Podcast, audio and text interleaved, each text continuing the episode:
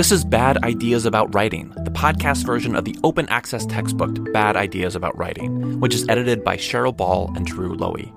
I'm Kyle Stedman from Rockford University. I'm a fan of the book, so I'm taking advantage of its Creative Commons license to read it out loud and distribute it to you for free. This is episode two, and today's bad idea about writing is Rhetoric is synonymous with empty speech. It's by Patricia Roberts Miller.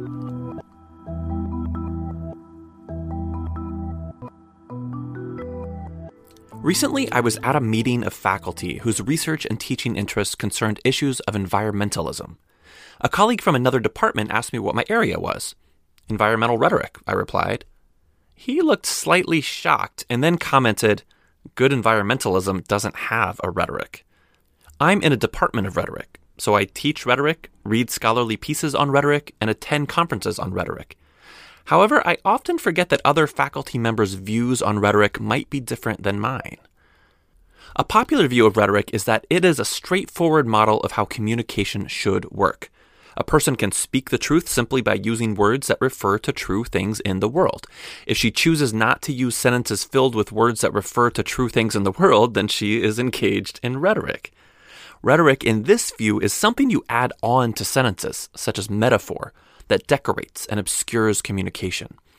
If I say, the cat is on the mat, I am using language correctly. However, if I say, the elegant feline languishes mournfully on the expensive carpet, waiting impatiently for what he sees as his lazy servants to open a can of salmon, then I have added rhetoric to the first sentence, or chosen rhetoric over clear communication.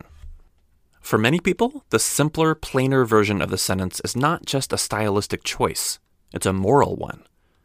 Many people believe that the addition of more complicated words obscures the meaning of the sentence. Rhetoric, to them, is something that hides the truth.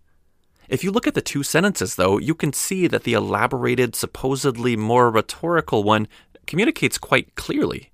In fact, it communicates more effectively and precisely than the cat is on the mat. It might, of course, be false. There might not be such a cat. It might not be elegant. It might not be thinking much of anything. It might be quite cheerful. It might not like salmon. But the same is true of the simpler sentence. There might not be a cat. It might not be on a mat. Thus, linguistic simplicity and truthfulness aren't necessarily connected, and linguistic complexity and truthfulness aren't necessarily opposed. Or, to put it another way, for a long time, philosophers of language insisted that language works by sentences having propositional content. The cat is on the mat, which can be expressed in various ways. Rhetoric is what we layer onto the proposition. Or, as the old saying goes, rhetoric is clothing on the idea.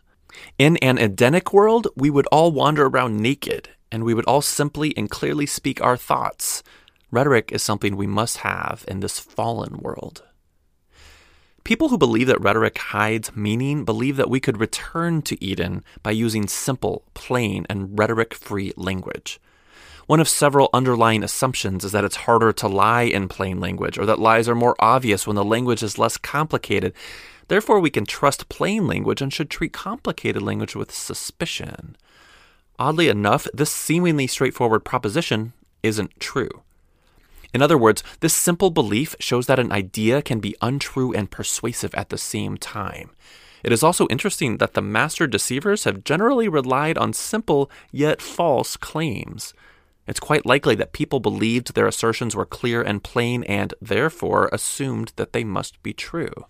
The Edenic view isn't a helpful way to think about rhetoric. It isn't even how language works.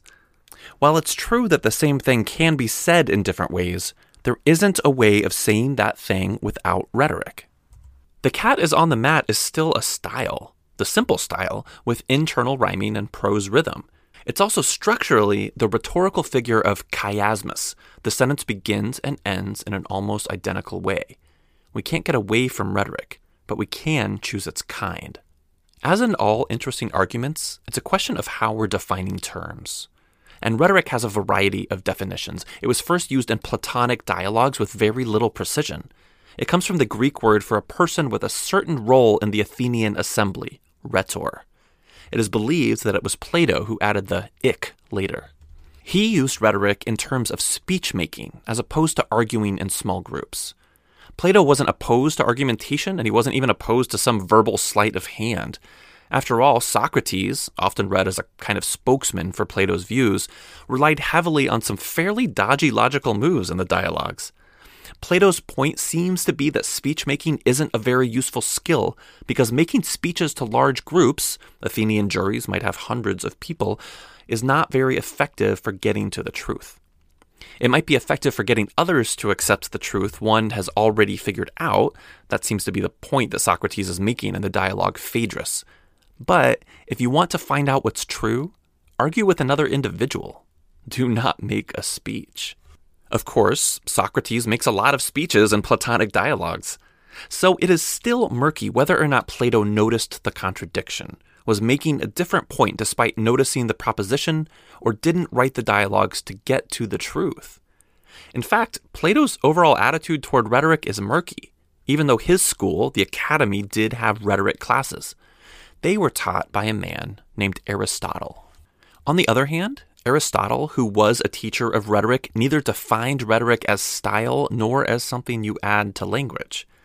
He described it as a discipline and a skill that enables you to see the available means of persuasion. For Aristotle, rhetoric is about public speaking to large groups, and it is different from philosophy. So he did share those two assumptions with Plato, but he didn't agree with Plato about rhetoric not getting us to the truth. He thought that it could get us to the truth, but that it could also be used to deceive. It depends on the motives of the person using it. Aristotle loved syllogisms and seemed to have believed that all reasoning could be done through them.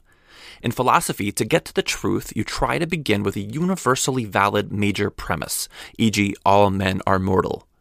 Then you have a more specific proposition related to that premise, e.g., Socrates is a man, that enables you to draw a conclusion, e.g., Socrates is mortal.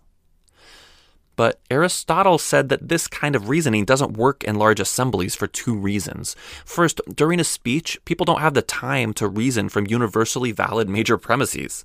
If you're arguing about whether Philip of Macedon represents a threat, it's useless to try to find universally valid premises about tyrants or war or people from Macedon. You don't have time. Second, the kind of things about which we make speeches politics, ethics, military strategy, guilt or innocence, honor and dishonor aren't subject to certainty. There are no universally valid major premises about tyrants that will help us figure out what we need to do now and here to assess Philip. We must rely on what is probably true. According to Aristotle, what you learn from rhetoric is how to approach political, ethical, and legal problems, how to come up with an argument when you can't be, or at least shouldn't be, certain that you're right.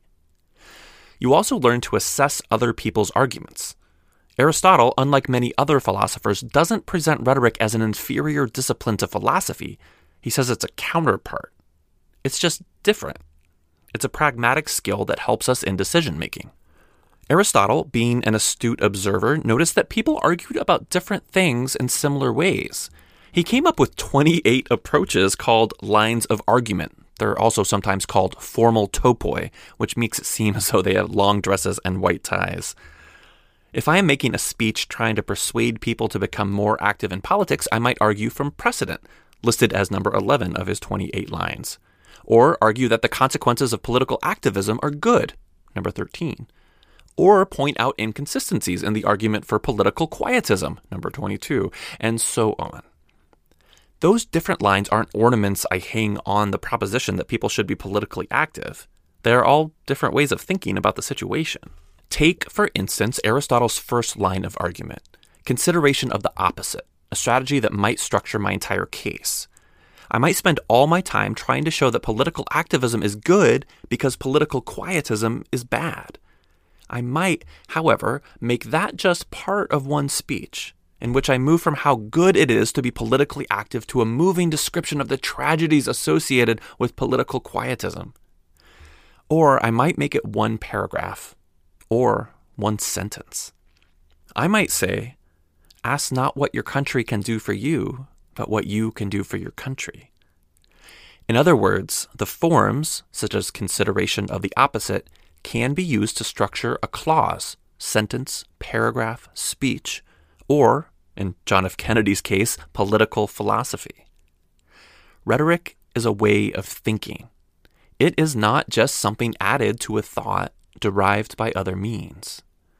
Does that mean that rhetoric is always good? Of course not. Rhetoric is a contingent, pragmatic, and generally, but not always, verbal way of approaching problems we face as members of communities. It is the cause as well as the consequence of thought. If we tend to think in binaries and divide everything into this versus that, then we'll probably be drawn to the rhetorical figures that divide things into two. Continually presenting and interpreting issues in that divided way will reinforce our sense that things really are divided into two. We might then act in ways that divide things into two. We might believe that everyone is either an ally or an enemy, and thereby alienate neutral parties. Thinking and talking about everyone as ally or enemy might mean we are likely to end up in a world in which people end up treating us in that manner. Rhetoric isn't always good, and it isn't always bad, but it's rarely neutral. For instance, we might be tempted to use metaphors of disease, infection, or contamination for those groups that we don't like. That might be a calculated decision to mislead an audience. We might not dislike the groups as vehemently as we project, but we still perform for the audience to get votes, money, popularity, sales, sex, or something else. It is insincere. These types of people might make us feel unsettled and disgusted. They might even come across to us as dangerous. Thus, we call them slimy or a cancer on the body politic. We proclaim that they spread ideas, weaken our community, and threaten our children. Those metaphors and that rhetoric would feel accurate, and it would convey our meaning. It is not added on, it is not ornamentation. It is what we mean. And it can hurt us as a community because it can mean that we then interpret that group's actions through a lens of disease, threat, and danger we can end up killing them or getting them killed because of the rhetoric we used. We can't get away from rhetoric, but we can choose the kind of rhetoric we use. Further reading. For further reading on rhetoric as more than mere rhetoric, see especially Wayne Booth's Rhetoric of Rhetoric, which distinguishes between rhetrickery and rhetoric as an inclusive method of deliberation.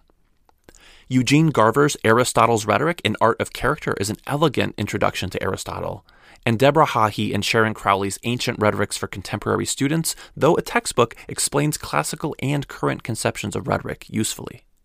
Keywords conceptual metaphor, deliberative rhetoric, public argumentation, rhetorical topoi.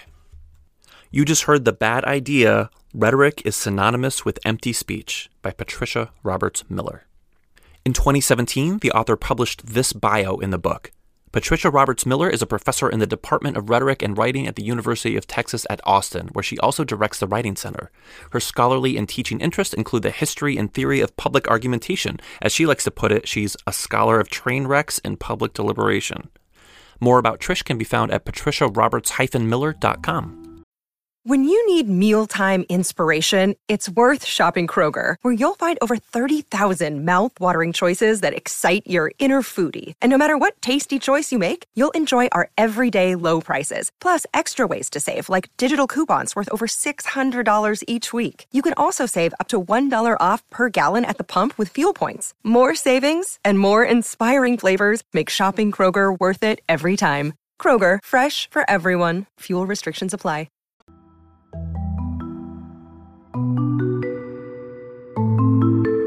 The podcast version of Bad Ideas About Writing is produced and narrated by me and is hosted at anchor.fm. You can find it anywhere you like to get your podcasts. The theme music is Parade by Nocturnum. Check them out at the Free Music Archive. The open access textbook Bad Ideas About Writing was first published in 2017 by the West Virginia University Libraries and Digital Publishing Institute and is available online at their website for free.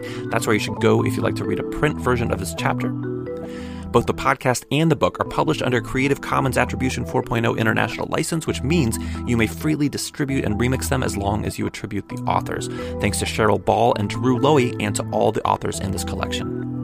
I'm Kyle Stedman. I'm on Twitter at kstedman, and I live in Rockford, Illinois, where we just had some nice afternoon rain, and I got to walk around in the humidity and kind of remember how I used to live in Florida, even though I think I like it here better. Thanks for listening.